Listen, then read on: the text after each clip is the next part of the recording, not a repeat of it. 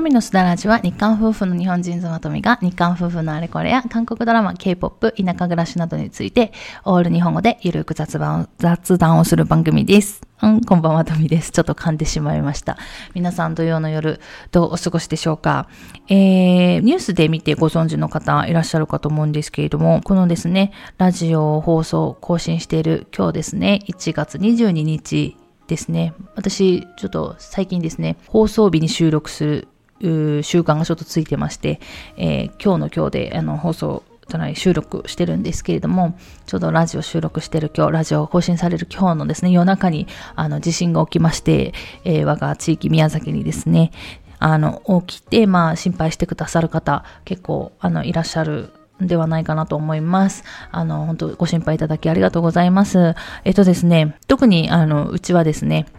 えー、被害はなく無事に過ごしているというような感じです。で、この地震のお話については、あの、KJ しゃべらじの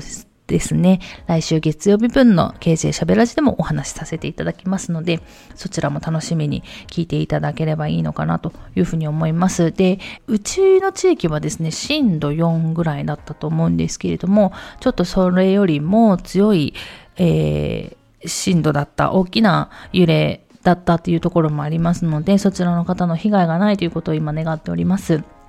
で、えっ、ー、と、その地震でですね、地震に関連してちょっとメッセージ、質問いただきましたので、そちらのメッセージと前に来たメッセージと今日はですね、メッセージを2つご紹介させていただこうと思います。本当にメッセージ送っていただいてありがとうございます。えー、ラジオネーム、えー、アンさん。アンさんいつもメッセージありがとうございます。えー、トミさん、今更ですがお帰りなさい。無事に帰国できてよかったですね。ありがとうございます。無事に帰国しました。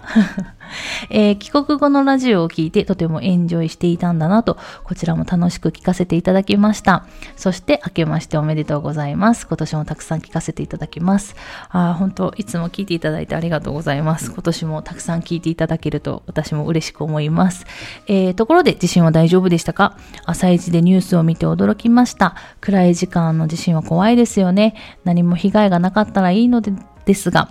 ところで、韓国でも地震はありますか？韓国での大きな地震のニュースを聞かないので、どうなんだろうと疑問に思いました。トミさんと同じく厄年の私も先日厄払いをしてきました。今年もお互い元気に楽しく過ごしましょう。しゃべらじもすだらじも楽しみにしています。ということで、ありがとうございます。えっ、ー、と、韓国での地震ですね。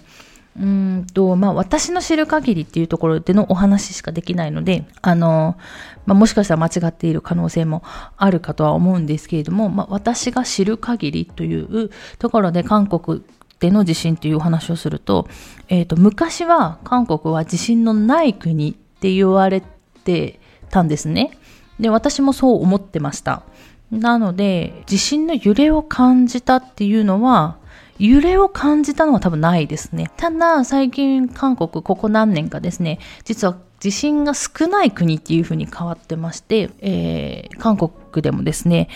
あの、日本ほどその、なんて言うんですか、阪神淡路大震災だったりとか、あの東日本大震災だったりとか、あの、その辺のレベルの大きな地震ではないんですけれども、日本でいう震度2とか3ぐらいの地震っていうのは、まあ、起きているっていう感じかなというふうに思ってます。で、私が韓国で経験した唯一の地震なんですけど、揺れは感じなかったんですけど、あの、建物がガタガタガタガタっていうその音は感じたっていうのは一回ソウルでありました。で、それが結構最近の中で地震のない国から地震の少ない国っていう風にこう変わってきた出来事の一つだったと思うんですけれども、本当何年か前にどこだったかな？キョンジュ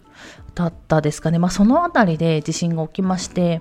で、えっと、日本と韓国のその地震の大きさを表す度合い、例えば震度とかマグニチュード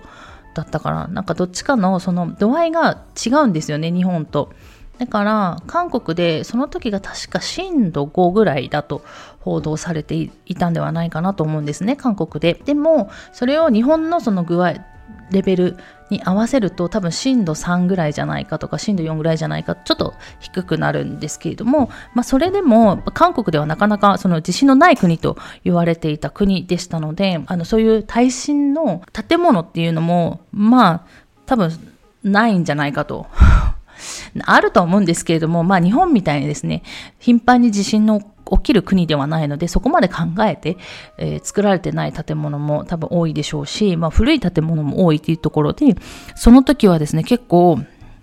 そのお店の窓ガラスが割れたりとか、そういうのは目にしましたね。で、その時に起きた地震なんですけども、ソウルにいた私もですね、まあ、ソウルというかソウル郊外なんですけれども、その時に、まあ、会社で建物がこうガタガタガタガタっていうようなあの音を体験したっていうのはありますね。ほんとびっくりしてその時、あの、日本みたいにですね、その、日本は地震ですって、まあ、言ったり携帯の種類によってはですね、すると思うんですけども、韓国もそういう緊急速報みたいなのがあるんですね、システムが。で、基本的には、なんか、なんだったっけな、夏とかだと、あの、今日は暑いので、熱中症に気をつけましょうとか、冬とかだとすごい寒いので、えー、水道凍結しないように気をつけましょうとか、で、今だと、この前、韓国帰った時とかだと、あの、この今の、今、私がいる地域でコロナが何人感染者が出てるので、PCR 検査を受けに行きましょうとか、そういうあの、メール速報というか速報なんですけれども、その時はですね、なんでこの時間帯になるんだろうっていう時間帯だったので、もうびっくりして、で、一瞬ちょっと、あ、ミサイル撃ってきたかみたいな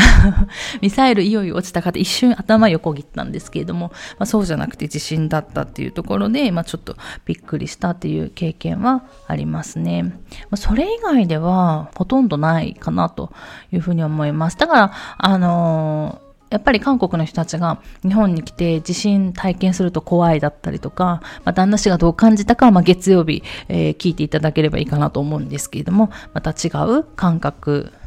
じゃないかなと。小さい頃から、まあ、地震と共に生きてきた日本人、日本に住んでいる私たちとはまた違う感覚を持っているんではないかなというふうに思います。ということで、アンさん、あの、メッセージいただきありがとうございました。また何か、あの、質問等ですね、えーありましたらまた気軽に送っていただけると嬉しいです。っていうところで、えっ、ー、と、今日はですね、もう一つメッセージをご紹介しようかなと思います。えー、ラジオネーム、奥ちゃんさん。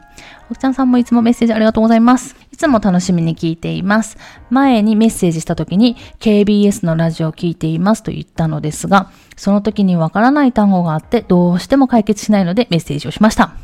私が聞く限り、鳥取市よろぶんと言っているように聞こえるのですが、わからないのは鳥取市の部分です。最近よく耳にするのですが、私には鳥取、どんぐりにしか聞こえず気になっています。ラジオを聞いていないとわからないかもしれませんが、こんなんかなってものがあれば知りたいです。よろしくお願いします。ということで、えっ、ー、と、11月に送っていただいたメッセージを私がですね、今更あの、ご紹介することになりましたので、本当申し訳なく思っているんですけれども、もしかしたらこれ解決しましたでしょうか？解決してたらごめんなさい。まあ皆さん知らない方、あもしかしたらまあ一緒にですね、あの、奥ちゃんさんと一緒に疑問に思っている方がもしかしたらいらっしゃるかもしれないというところで、えー、私が導き出した回答といいますか、まあ、韓国人のお友達が教えてくれた回答をですね、えー、ご紹介しようかなと思うんですけれども、えー、間違ってたらごめんなさい。このラジオ、えー、奥ちゃんさんが聞いているラジオはもしかしたら、えー、KBS で放送されている、あの、キスダレリオっていうラジオ番組じゃないかなというふうに推測してるんですけれども、で、えっ、と、その DJ の方、えー、11月からちょっと DJ が変わったんですけれども、この DJ が変わってから鳥取市を呼ぶって言い出したのか、まあその前の方かわからないんですけれども、その DJ の、韓国アイドルがですね、このキスダレリオって、えー、歴代、あの、DJ やってるんですけれども、その DJ のアイドルの方のお顔がリスに似てると。いうふうにファンの子から言われてまして、まあそのリスにちなんだ、あのちょっとリスをですね、韓国語でリスをタラムジって言うんですけど、そのタラムジっていう、えー、単語にちょっと、なんだろう、癖をつけてじゃないですけど、ちょっとアレンジして、まあ、ニックネームがついてるんですね。で、えー、その DJ のことを、まあ、アイドルのことを、まあ、リスというふうに愛称をつけてますので、まあ、えー、まあ、リスの食べ物、大事な食べ物、どんぐりっていうことで、ファンをどんぐりというふうに、えー、愛称をつけてるっていう、えー、見解でした。私の友達の見解によると。だから、えー、ファンのことをどんぐりというふうに呼ぶから、えー、基本ですね、やっぱり自分のファンが、その、ラジオを聴いているっていう前提だと思いますので、まあ、そうやって、えー、相性、ファンの相性で呼びかけているのではないかっていうところですね。間違ってたらごめんなさい。でもまあ、韓国だとまああり得るんじゃないかなというふうに思いますね。ちょっと日本の、なんだろう、アイドル、昔好きだったアイドルはいるんですけれども、あの、そんなにこう、ファンクラブに入るほどではなかったので、ちょっと日本のちょっとファンクラブの、なんだろう、システムというか、制度がわからないんですけれども、ちょっと韓国アイドル歴の方が長いので、アイドルのファン歴の方が長い、アイドル歴ではないですね。ファン歴の方が長いので、ちょっと日本のアイドル、ファンのこうシステムというのがわからないんですけれども、韓国って結構自分のグループの名前にちなんだ、あの、ファンクラブ名というか、をつけることが多いんですね。で、そのファンクラブ名で、そのファンの、自分のファンの子たちを呼んだりとか、あの、呼びかけたりっていうことが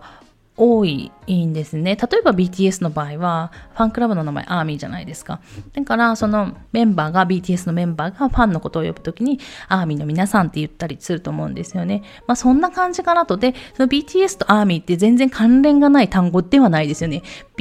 パンタンっていう、防弾っていう、えー、自分たちのグループからアーミーっていう多分ファンクラブ名をつけているので、そういう関連のある単語だと思うんですね。で、他に例を挙げると私が好きなシナですね。シンファっていう、韓国語でシンファっていうんですけれども、えー、日本語名だと、えー、ギリシャ神話とかのですね、神話っていう意味なんですね。まあ、漢字そのままなんですけれども。なので、えっと、その神話を創造するっていう、まあ、意味を込めて、えー、ファンクラブ名はシナチャンジョっていうんですね。神話創造っていう、えー、名前なんですね。なんで、えっ、と、そのシナのメンバーたちはですね、私たちファンのことはシナチャンジョって言ったりします。っていうふうに、こう、自分のたちのグループと、まあ、何らかの関連をつけてファンクラブ名をつけたりするので、それでそういうファンを、ファンの愛称でファンをに呼びかけたりっていうことが、まあ、よくあるっていうところで、このラジオでもそういうふうに呼びかけてるのではないかなというふうに思います。まあファンとしてはですよ、まあ相性で呼びかけてもらえると嬉しいじゃないですか。もう私だけかな。私は一応ですね、えー、シナチャンジョっていうファンクラブ入ってますので、まあ入ってるというか、まあ期限は終わりましたけれども、まあその加入期間には入りますので、まあ自分もシナチャンジョだと思ってますので、やっぱり呼びかけてもらえると嬉しいかなと。私は感じるんですね。呼びかけてもらえると嬉しいですし、なんだろう。あファンややっててよかったなって思うこともありますし、うん、だからまあそういうふうにしてあの相性をつけて、まあ、お互いに呼び合ってっていうお互いに応援し合うっていうところがあるのかなというふうに思います。で